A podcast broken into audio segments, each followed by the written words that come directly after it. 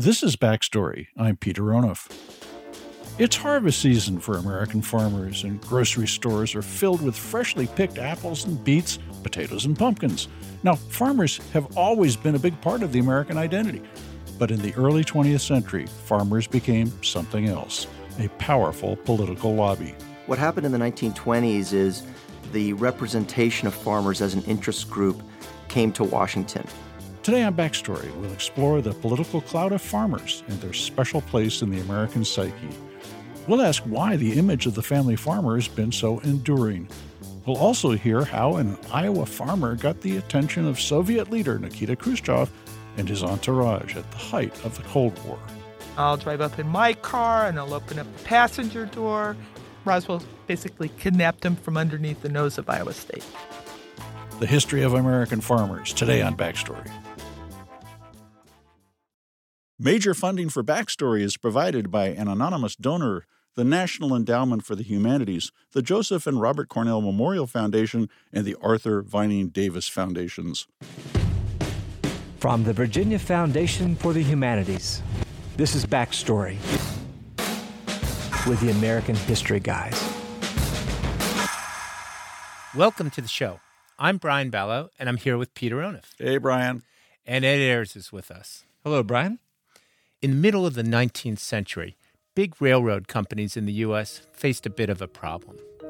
Congress had recently granted them millions of acres of public lands in the newly acquired Western territories.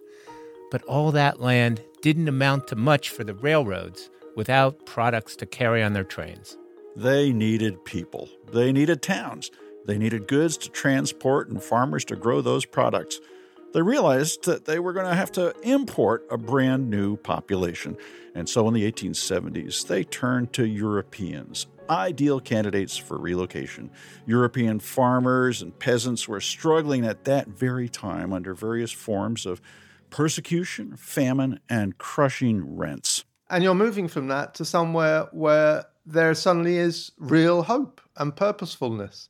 This is Andy Piasecki, a student of public relations. He argues that the campaign to attract European settlers to America was one of the earliest examples of the kind of sophisticated corporate marketing efforts that we'd recognize today. Railroad companies established offices and vast networks of travel agents across Europe. They conducted a sort of market research to find out which groups would be the most likely to make the move. And Piasecki says the entire campaign was rooted in one basic message. If you move out for the West, you become free and independent. Across the European continent, railroad men visited agricultural fairs to distribute maps and pamphlets. Hired men masquerading as professors touted the idea that America was a farmer's paradise. Some of these so called professors said a farmer could grow crops nine months out of a year in America, or that Nebraska only had one month of winter. One even claimed that the speed of the railroads produced a magnetic effect that increased rainfall. Nobody told them about the harshness of the climate. Nobody told them about the tornadoes. Nobody told them about the brutally tough winters. Nobody told them that in some parts of the prairie the grass is so high that your children could actually get lost in the grass.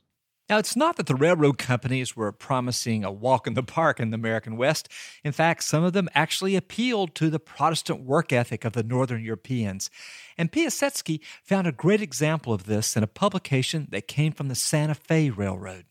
If hard work doesn't agree with you, or you can't get on without luxuries, stay where you are. If you are susceptible to homesickness, if you do not have pluck and perseverance, stay where you are. Wealth here is won only by work. In other words, it wasn't going to be easy. But, you know, behind that, the message from the railroad companies is, but we're there to help you. We're there to help you in every way if you're made of the right stuff. In the end, the PR campaigns were a stunning success. During the 1870s and 1880s, nearly 4.5 million immigrants came to the Midwest. New settlers established almost 2 million farms.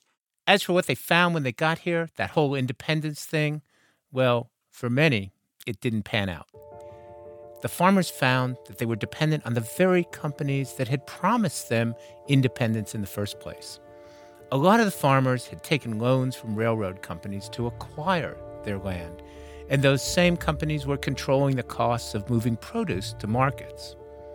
No matter how hard a farmer worked, he couldn't seem to ever catch up with the debt that he was saddled with.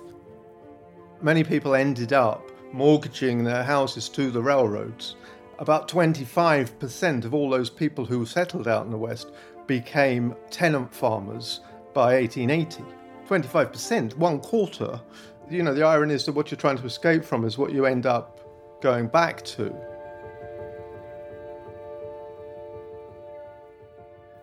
For the rest of the hour today, we're focusing on that idyllic image that railroad companies capitalized on in the 19th century the image of the independent, self sufficient yeoman farmer.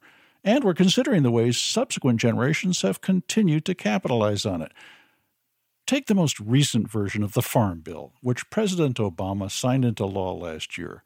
The legislation, which enjoyed rare bipartisan support, awarded more than $7 billion in crop insurance to farmers over 10 years. That got us wondering how farmers managed to get federal subsidies in the first place. The most basic answer is that they started with the Agricultural Adjustment Act of 1933, created in the midst of the Great Depression. Farmers had been lobbying for political reform since the populist movement in the 1890s. That third party insurgency was defeated by voters in 1896.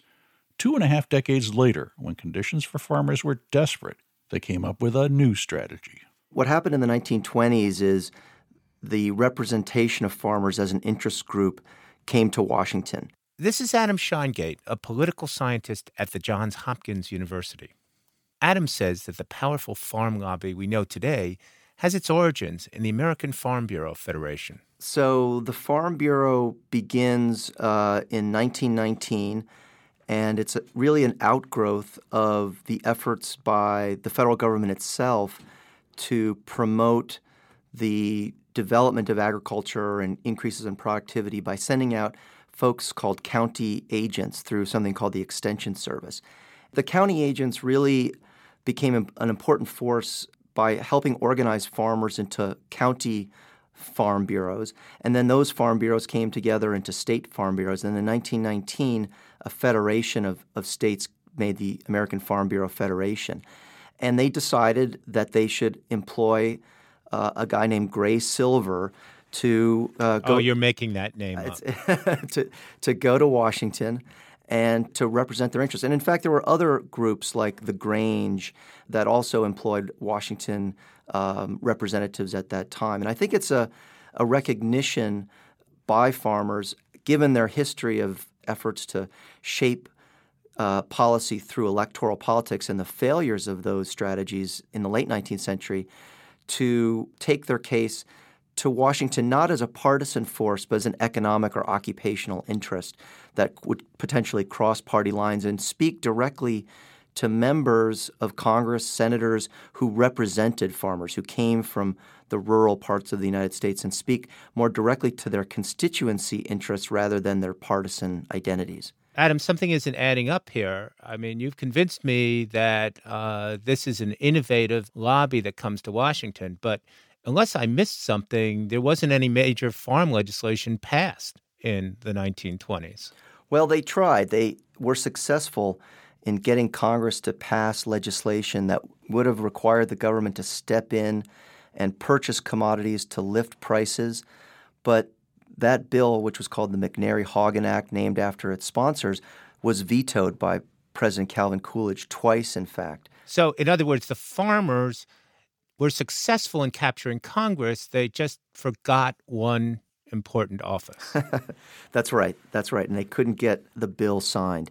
And then by the end of the 1920s, the Farm Bureau sees a, a massive decline in their membership in the latter part of the 1920s. Is that because people can't afford to pay the dues? That's right. They can't afford to pay the dues. They're maybe leaving farming. Uh, you think about the Dust Bowl in the in the 30s, uh, and so sure. the leadership of the Farm Bureau at the time is thinking about two problems really. One is the problem of how to help agriculture. The other is the problem of how to maintain and build an organization of farmers. And with the 1933 Agricultural Adjustment Act, they come upon a solution to both. One is a government policy which will control production and lift prices, but also will be administered through those same county agents and, in fact, through the farm bureaus in those localities, so that joining the Farm Bureau becomes closely linked to receiving a government check.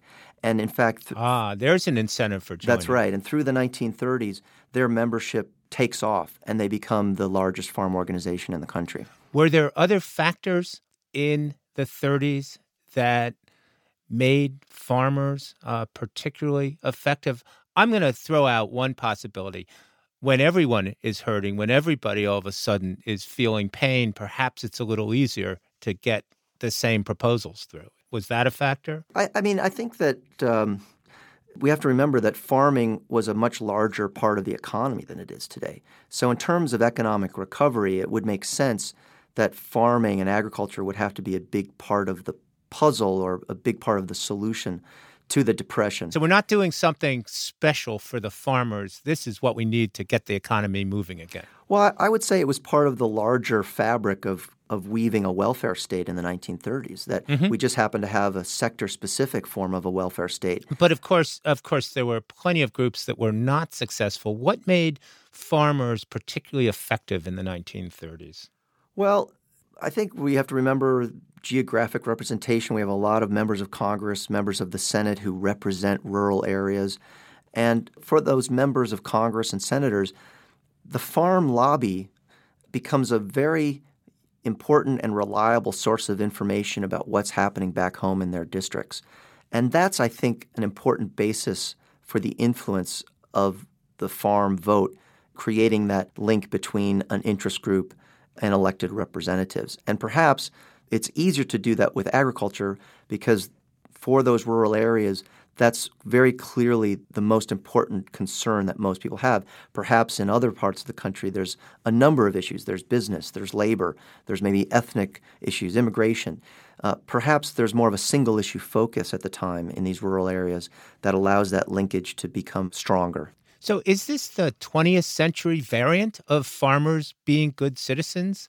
What they're adding now to the traditional notion of that independent, uncorruptible farmer is a source of information for DC. They're kind of the first public opinion polls in many ways. Well, I get, I guess so. Yeah, I mean that there's a that they that they figure out a way to communicate. But um, I think your question is also getting at this interesting aspect of farming that, on the one hand, is about the individual yeoman, but is also about claiming a certain exceptionalism for farming. That it's different from other occupations. It's subject to different challenges, let's say, of the weather or, other factors beyond farmers' control, that it performs an important function in, in the larger economy. We all have to eat.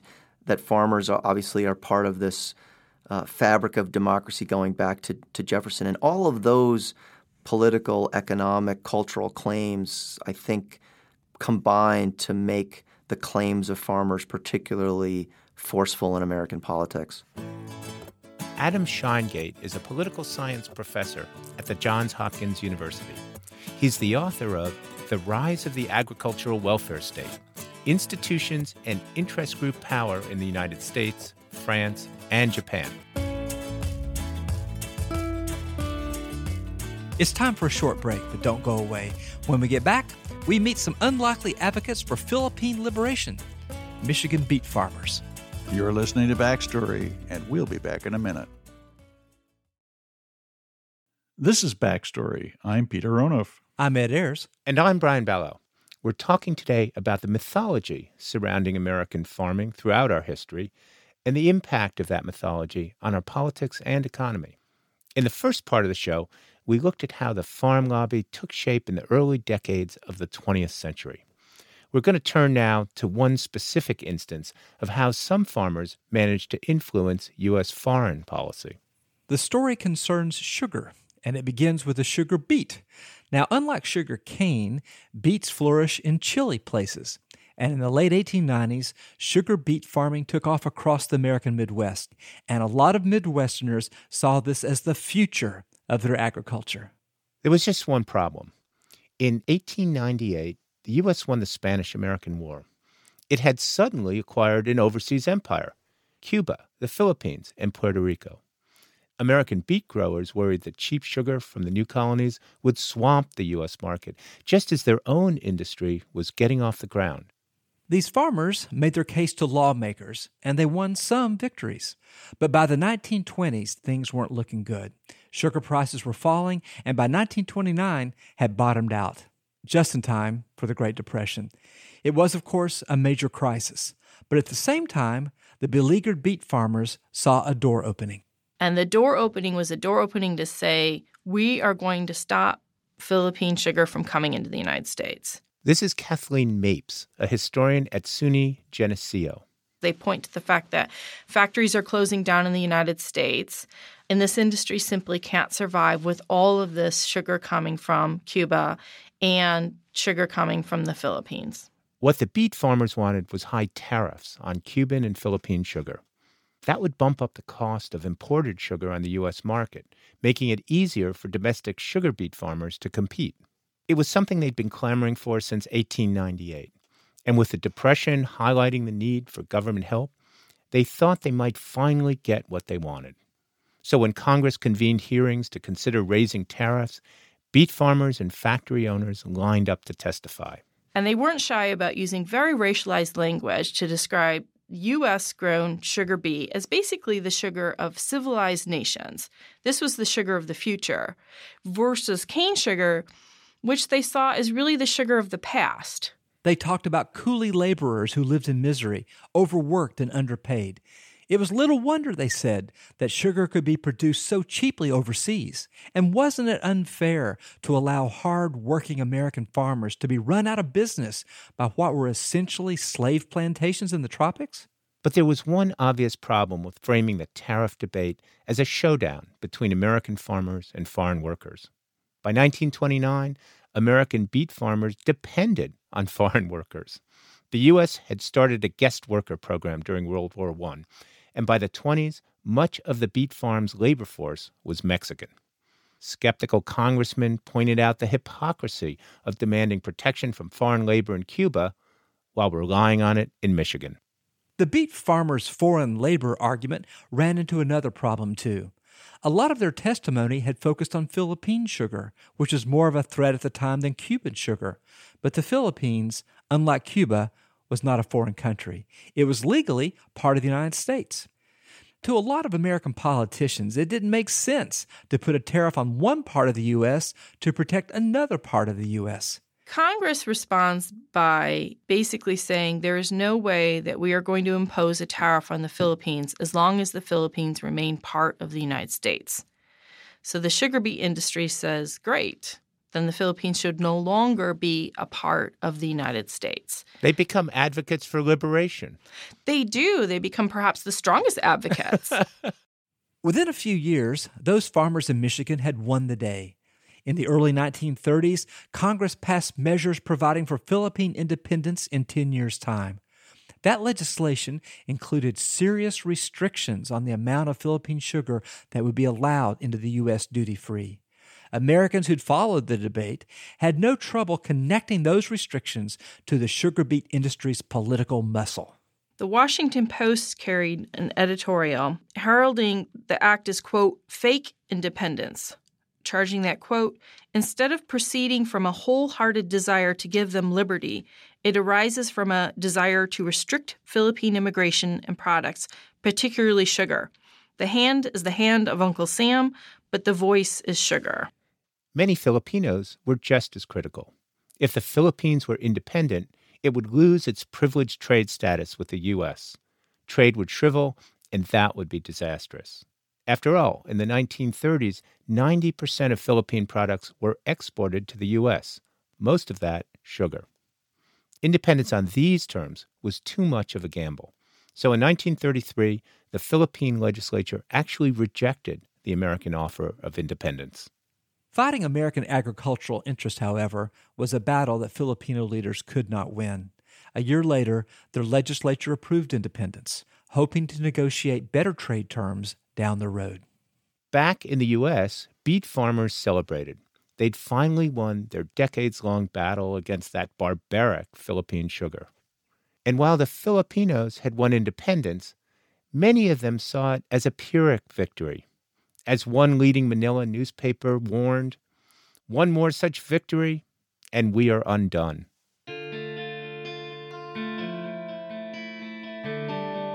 Helping us tell that story was Kathleen Mapes, a historian at SUNY Geneseo. Her book is Sweet Tyranny Migrant Labor, Industrial Agriculture, and Imperial Politics.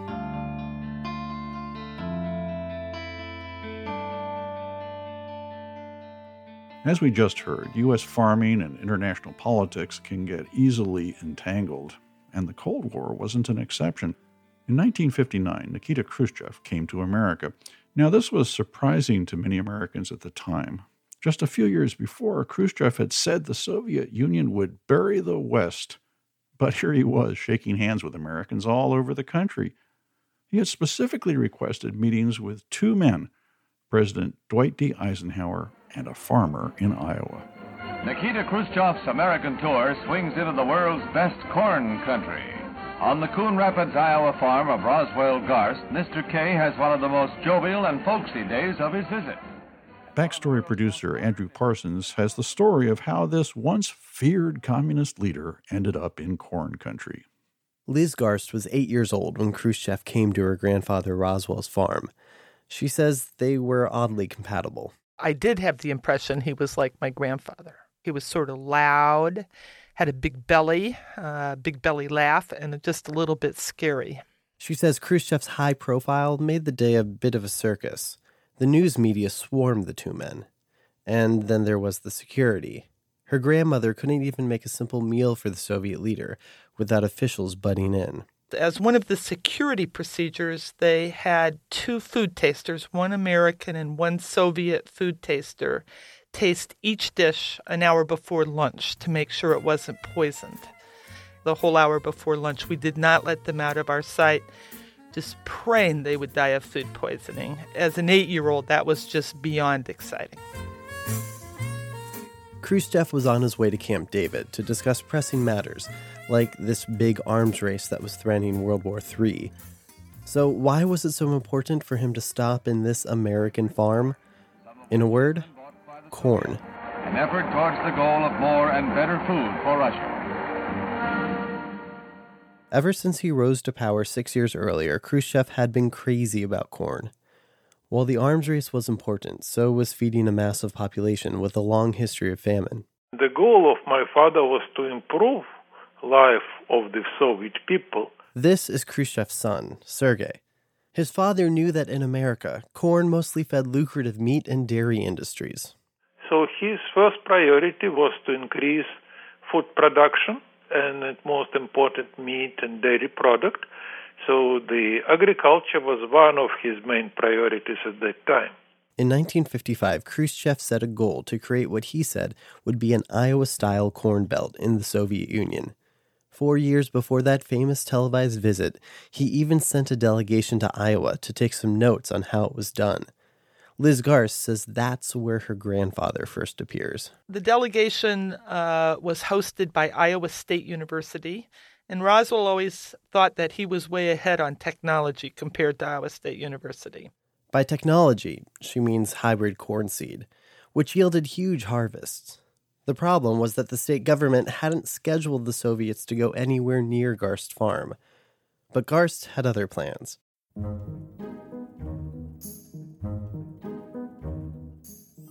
He intercepted the head of the delegation and invited him to tour his land the next day. Roswell said, So tonight, keep your mouth shut. Tomorrow morning, you load your delegation up in uh, Iowa State's cars to go on their planned tour to Newton. And at the last minute, just refuse to get in their car. And I'll drive up in my car and I'll open up the passenger door and you just get in my car. So that's how it happened. Roswell basically kidnapped him from underneath the nose of Iowa State. The Soviets returned home with a 400 page report on Iowa corn, and Garst's use of hybrid seeds and nitrogen rich fertilizers stood out. He soon found himself sitting with Nikita Khrushchev in Moscow, drawing up contracts to sell his seeds.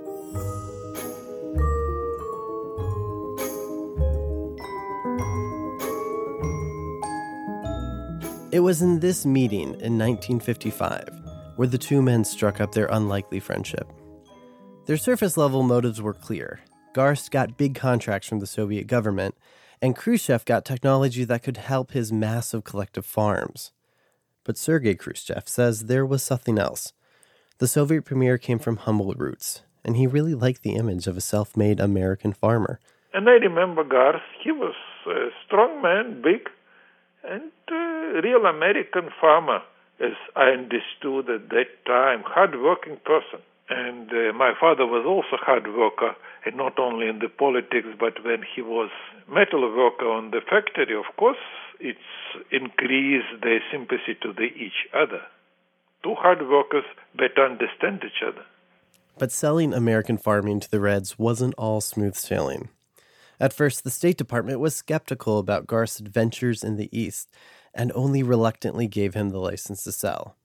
And the Soviet Corn Belt? That didn't exactly pan out either. Liz Garst said corn was planted everywhere, including where it couldn't be sustained, like Siberia. A common joke of this era in the Soviet Union is someone says to Mrs. Khrushchev, Mrs. Khrushchev, your husband's planting corn every place but on the moon. And Mrs. Khrushchev says, shh, don't give him the idea.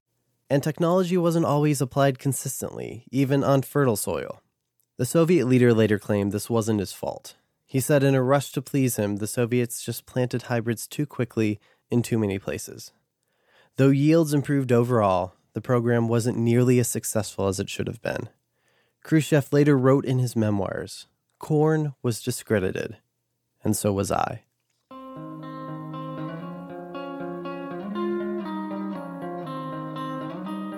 Garst's short lived attempt at American farm diplomacy was a big deal in the early 50s. At the time, few Americans traveled to the Soviet Union, but by 1960, both governments had embraced the idea of cultural exchange. Khrushchev even said in 1959 that this corn diplomacy helped pave the way for his dealings with Eisenhower. His son Sergei says Garst's impact was more than just agricultural. He became not only the farmer who sold his product, through this he became the politicians who just put one the first cracks on the iron wall and to, uh, was helping to move from the Cold War in arm race to the normal competition between two economies. Khrushchev had used the image of Garst and of Iowa in general in state television, Soviet newspapers, and pamphlets, and it formed a lasting impression. By the 1980s, the Iron Curtain had opened wider, and the first privately owned family farm in the Soviet Union was established. Its name? Iowa. Andrew Parsons is one of our producers.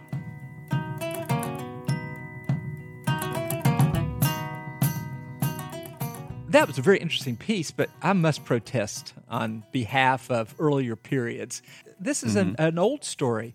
As yeah, long yeah. as America had been around, even before it was actually around, people imagined it as the beacon of productivity from the land.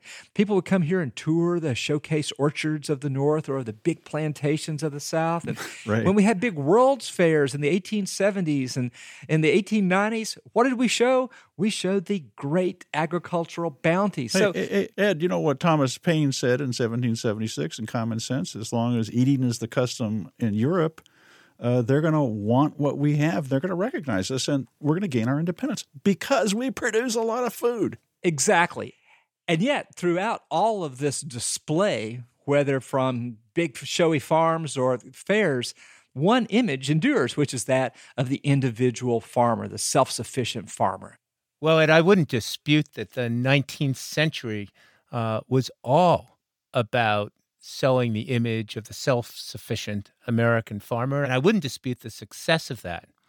But I do think what's distinctive in the 20th century is this notion of the American system. We apply the term to manufacturing, but I think in the 20th century, we also apply the term to farming. What was in that system? Well, it started with the agricultural universities, the state universities, and tractors, mechanization was a crucial part of that. Hybrid corn, and after World War II, fertilizer, things like DDT. Put them all together, and what America was selling to the world was a system of agriculture, not the self sufficient farmer or the show farm that produced show fruit. Well, Brian, what you're describing to me is what you might call the agricultural industrial complex. Uh, it's uh, you can't extricate one element from all the others from technology, transportation, uh, chemistry, and it all requires tremendous private and public investment. And I do think that makes it different than the system that Ed and I would describe in the 19th century, which is the way international uh, grain markets and cotton markets operate. Uh, it's not that they lack sophistication, it's not that there isn't emulation, there isn't development of, of more advanced kinds of agriculture. But this is a big change. And it's important because the Soviet world, the evil empire, they have offered the world a new system, another system, collectivism. And so a lot's at stake in these conflicting images. Uh, it's system against system, but this is a system that has the enterprising human face of the farmer. Yeah, and it was competing for the hearts and minds of those hundreds of millions of people in the third world, in Latin Mm-hmm. America, in Africa. They were watching these two systems very carefully. Right. They wanted to know which way do we go. And the United States gave these countries subsidized food. We sold our surplus crops very cheaply. But more importantly, we sold them and sometimes gave them hybrid seeds. Uh, we gave them technology so that they could produce their own system in the likeness of the United States. Well, so what do we make of Farmer Garst, the, the, the guy in the in the piece? Yeah. He seemed to me like an independent farmer. What, what do we make of well, him? Well, Ed, he he's a kind of hybrid. I think that's the way to think about him. He's uh, he's both that old idea of the farmer, but he's also standing on the shoulders of that agricultural industrial complex you talked about, uh, Brian. And he thinks he's smarter than the all of the Aggies at Iowa State University. But hey, he wouldn't have been where he was. He wouldn't be producing these seeds if he hadn't had the benefit of all the information, all the knowledge, all the investment that went before it. So here you get the best of both. You get a system, and I think that's really important, Brian. Uh, but you also get enterprise, and that's the new face of agriculture that's presented to the world. And I think that's the context for food diplomacy. It's time for another quick break, but don't go away. When we get back, we'll take some of your calls. You're listening to Backstory. We'll be back in a minute. We're back with Backstory. I'm Peter Onuf, historian of early America. I'm Ed Ayers, historian of the 19th century. And I'm Brian Balogh, speaking for the 20th century. We're talking today about the myths and realities of American farming through all of our three centuries. And we've reached the point in our show where we turn to those of you who have left comments about today's topic on our website and Facebook. Hey guys, we got a call from Northport, Alabama. It's Charles. Charles, we're talking about farms. They have them down in Alabama. Uh, you got a question for us?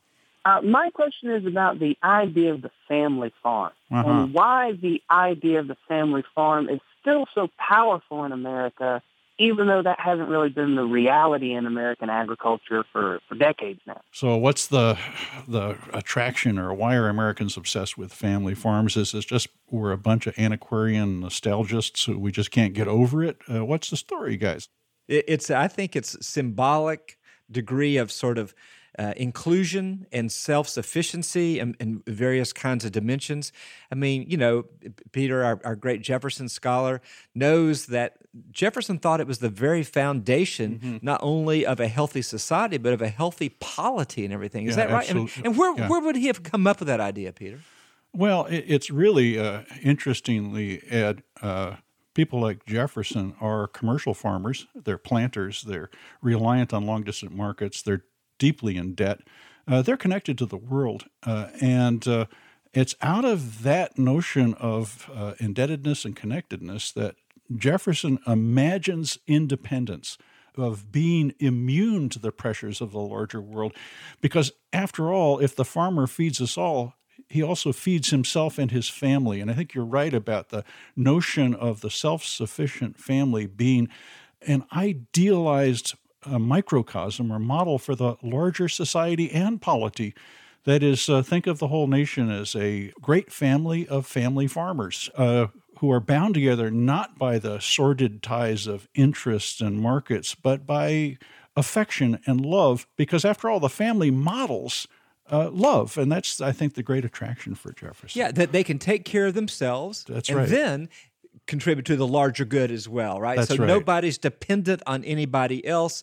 So, Brian, do you think uh, we're on the verge of this idea ever fading away, or is, uh, is it sort of hardwired into the American dream? Uh, My own sense is that it's hardwired. I mean, if you take something as recent as the debate over estate taxes, for instance, one of the arguments against estate taxes is that it's going to hurt the family farm if you reinstitute estate taxes. Now, we know that in fact, a very small percentage of what we would call real family farms benefit from that.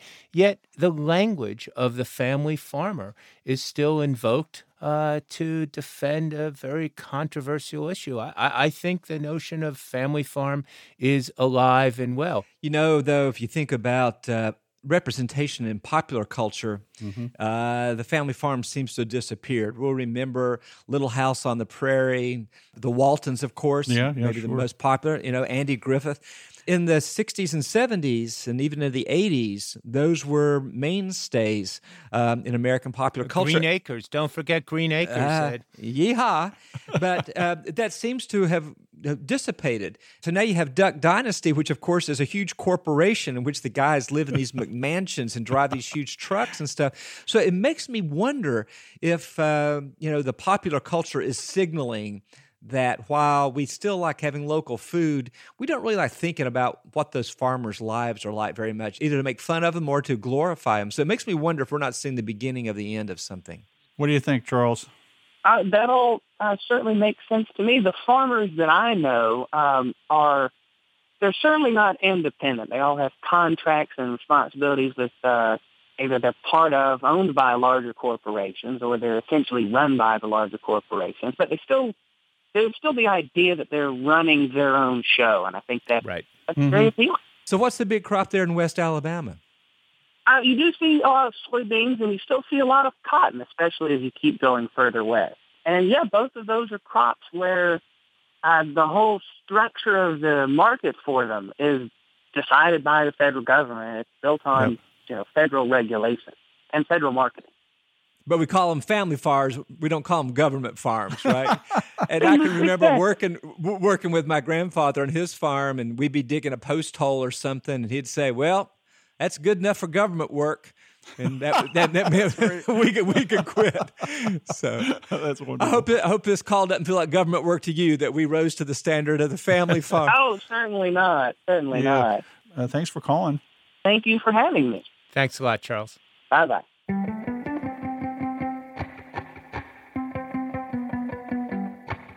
Hey, Brian and Ed, we got a call from Chicago, Illinois. It's Brendan. Brendan, welcome to Backstory. Great to be here. Hey, we're talking about farms. What have you got for us? Well, I was wondering, when I think of a farmer, I just think of a guy with a pitchfork, but I know that, you know, farmers farm different things. Right. I was wondering, is there any difference in social standing between, you know, a farmer who farms grains and a farmer who farms animals? You know, where people who kept orchards uh, treated differently from people who kept pigs? Ed, you seem eager to jump into the. Well, yeah, in, in the golden age of American agriculture in the 19th century, I think there was a clear hierarchy, um, at least in the eyes of the people who thought they were at the top of the hierarchy. Uh, they would have made the distinction between being a farmer and being a planter. The more highly cultivated your farm, the more challenging the crops and livestock you grew, the more status that you had. So, therefore, as you're suggesting, an orchardist was a high status thing because it required skills in grafting and producing these kind of exotic and, and somewhat vulnerable crops. At the same time, if you were involved in the breeding, of uh, blooded livestock, often with its origins in Europe, you were also very high of status. On the other hand, if you are just producing a monoculture, of cotton, especially, I think would have been the bottom of the status hierarchy uh, because it would have been a lot of tenants especially African Americans. So I think that's the general hierarchy. Uh, but would you say Ed, that's for the late 19th century, and you wouldn't say that for the antebellum period, would you?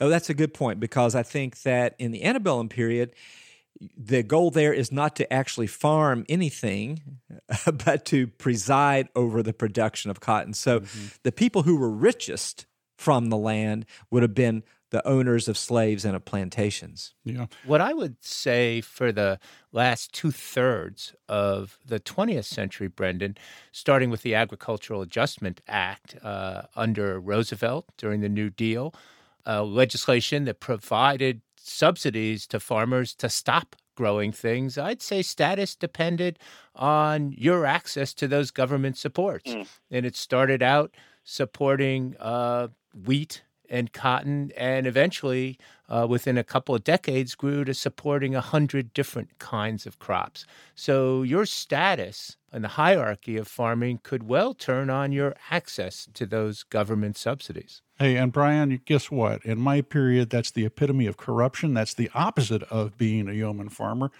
is uh, to take favors from government or manipulate government. Uh, they didn't mind getting all that subsidized land, did they, Peter?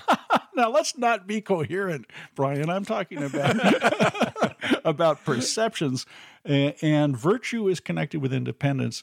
And from the perspective of independent, virtuous Americans of the 18th century, uh, manipulating government policy in order to uh, seek rents, uh, advantages, uh, tariff protection, you name it. That's all corruption, and that's anti-American. That's un-American. I'm I'm wondering maybe you know do changes in uh, international taste for crops does that change at all? What crops are high status and low status? You know, guys in 18th century London suddenly developed a taste for coffee, and that spread the the coffee bush, you know, to you know the far ranges of the British Empire. Yeah, yeah, no, no question. Uh, and, and, that is, of course, sugar is the big one, as you know, and sugar and coffee go together very nicely. Uh, and the sugar planters had enormous wealth and status. Status and wealth are somehow correlated. Um, somehow. Uh, well, and, and, Peter, you mentioned sugar, which was the big product of the early uh, era of the Atlantic economy. But of course, here, Virginia, we were all based on another commodity for which the market was entirely extra local, which was tobacco, and which was just as hmm. useful as sugar. in advancing the human race. Uh, and so there's a case the highest status would come to the people who could make something for which there was a very limited local market, but a vast market on right. the other side of the ocean. Well, and here's another division we might talk about based on your question, which is locally produced food. Mm. Uh, I, I think that certainly in the 50s and the 1960s, locally produced food was was kind of frowned upon. I mean, because it was so limited. And today, uh, with the resurgence of interest in locally produced food. I think lots of small farmers who may only produce one or two crops are getting a lot more attention, and I would argue a higher status uh, because of that, because of changing consumer patterns, as you put it. Yeah. And I would just say I like very local food, meaning the food in front of me. I think I think I can uh, ascribe to that form of locavorism as well. we make it our own, don't we? Right. Thanks a lot. Thanks very much.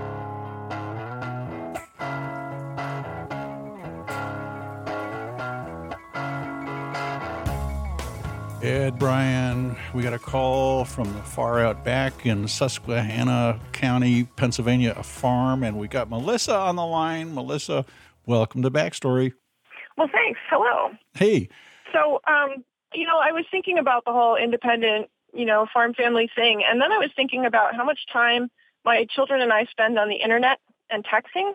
Mm. And I was wondering, you know, back in the day when the federal government was giving out land out west to entice people to move there, right. that resulted in a lot of really isolated farm families and a lot of women who had no other women to talk to. You know, mm-hmm. I mean, they had no support network. Right. So I was wondering if the government at any level, you know, ever thought that that would be a problem or ever realized that it was a problem. Did they do any kind of outreach to try to help Ooh, okay. farm families in general and farm women in particular, right. you know, kind of keep it together? We're talking about the mental health of farm families. Uh, we're going to quiz you about yours shortly, but we have Ed on the line from the 19th century.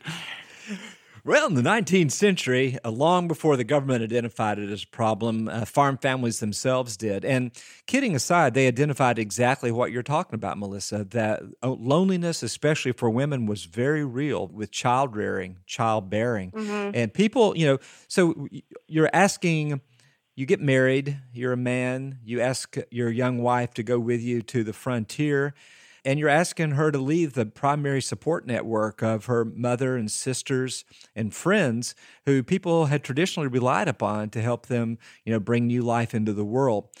Then once the babies are born, there's nobody to help out with them and no one that you trust as family. Everybody's a stranger.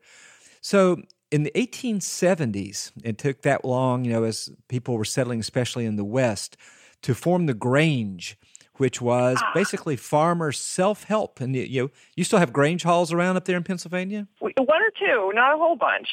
Well, they, you know, they're a holdover from the 19th century, and the whole idea was that this is self-help for farmers on the psychological front. Basically, mm-hmm. you get together and swap tips about how to grow the latest crops and fertilizer and so forth. But a large part of it too would be to basically have fellowship. And I think that business about the Grange is really interesting because women played a, a very important role in the Grange movement.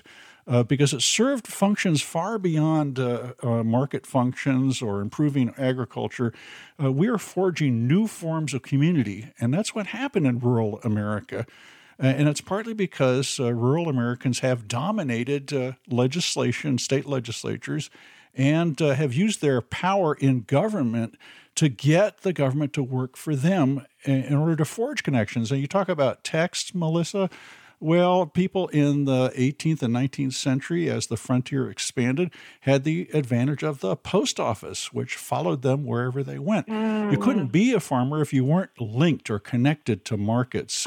So farmers pioneer new forms of social communication. So, in many ways, we think of farmers as throwbacks, as archaic figures from the past, uh, a kind of a living museum as a modern farm. No, far from it. These have been right on the edge of uh, developing new ways of communicating, connecting, especially in Brian's century, the 20th century. Yeah, well, the most important service in the 20th century are roads. And what did farmers Mhm. want? They wanted roads not only to get their crops to market, but so that they could meet with each other, so they could get to church, so that they could connect with each other. And those roads, we take them for granted today, but they are just so crucial to the social life of those farmers. Melissa, we haven't really addressed your problem with uh, therapy.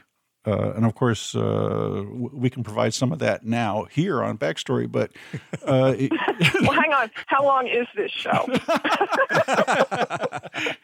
so, so uh, tell us now uh, how do women uh, form? Do they form the kind of networks we were talking about? Do do they compensate for isolation? Uh, how do you compensate for isolation? well, um, you know, I am umbilically attached to the internet. Mm. I have. Uh, I'm a freelance copywriter, actually, so I have an office on the back of the house, and you know, so literally, I have gone, you know, for half a week sometimes without ever leaving the hill, and I can see where, if you couldn't talk to anyone in that time, you know, it could start to set you off a little bit. You know, I mean, and the other, well, the other comment that that you made that resonated a lot with me is about roads, and you know, because our roads used to be so bad all the time, I really appreciated the fact that the world used to be covered with nothing but dirt roads. Mm-hmm. And how lucky we were that, you know, the state runs a plow down the highway and so I can get the kids to school in the wintertime. It's, you know, we don't farm for a living. We farm on the side. And it is frustrating. And almost every project you get into, at some point, there's some morning in January where it's dark and it's five degrees out, and you think to yourself, I know why everyone got off the farm as fast as they could. So, you know, having someplace to turn to, uh, turning to radio for information and entertainment, turning to the internet because, you know, there's lots of blogs and uh, advice sharing out there by farm people, you know, to find out what to do with your broken hog panel when you have to get the, the kids to school in 10 minutes and you've got a lot of animals to keep in. And, and just being able, you know, to indulge in the basic human need to complain. Yeah. well, well, Melissa, you should call often. You know, we're here for you. Okay. well, thank you very much. I enjoyed it. All right. Been wonderful talking to you. Thank you, Melissa. Bye bye. The farmer comes to town with his wagon broken down.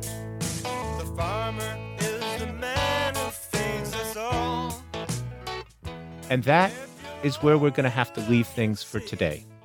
But as always, there's plenty more for you to explore online. Pay us a visit, backstoryradio.org, to see the articles and books that shape today's show. You can also find all our past shows there, along with a link to our free podcast. Once again, that's at backstoryradio.org. We're also on Twitter, Facebook, and Tumblr. Don't be a stranger. Today's episode of Backstory was produced by Jesse Dukes, Jess Engebretson, Nina Earnest, Andrew Parsons, Tony Field, and Jamal Milner is our engineer. Backstory's executive producer is Andrew Wyndham. Special thanks today to Elizabeth Clemens and the Whiterock Conservancy. Backstory is produced at the Virginia Foundation for the Humanities in Charlottesville. Major support is provided by an anonymous donor, the National Endowment for the Humanities, the Joseph and Robert Cornell Memorial Foundation, and the Arthur Vining Davis Foundations. Additional funding is provided by the Tomato Fund, cultivating fresh ideas in the arts, the humanities, and the environment, and by History Channel, history made every day. Brian Balogh is professor of history at the University of Virginia. Peter Onuf is professor of history emeritus at UVA and senior research fellow at Monticello. Ed Ayers is professor of the humanities and president emeritus at the University of Richmond. Backstory was created by Andrew Wyndham for the Virginia Foundation for the Humanities. Backstory is distributed by PRX, the Public Radio Exchange.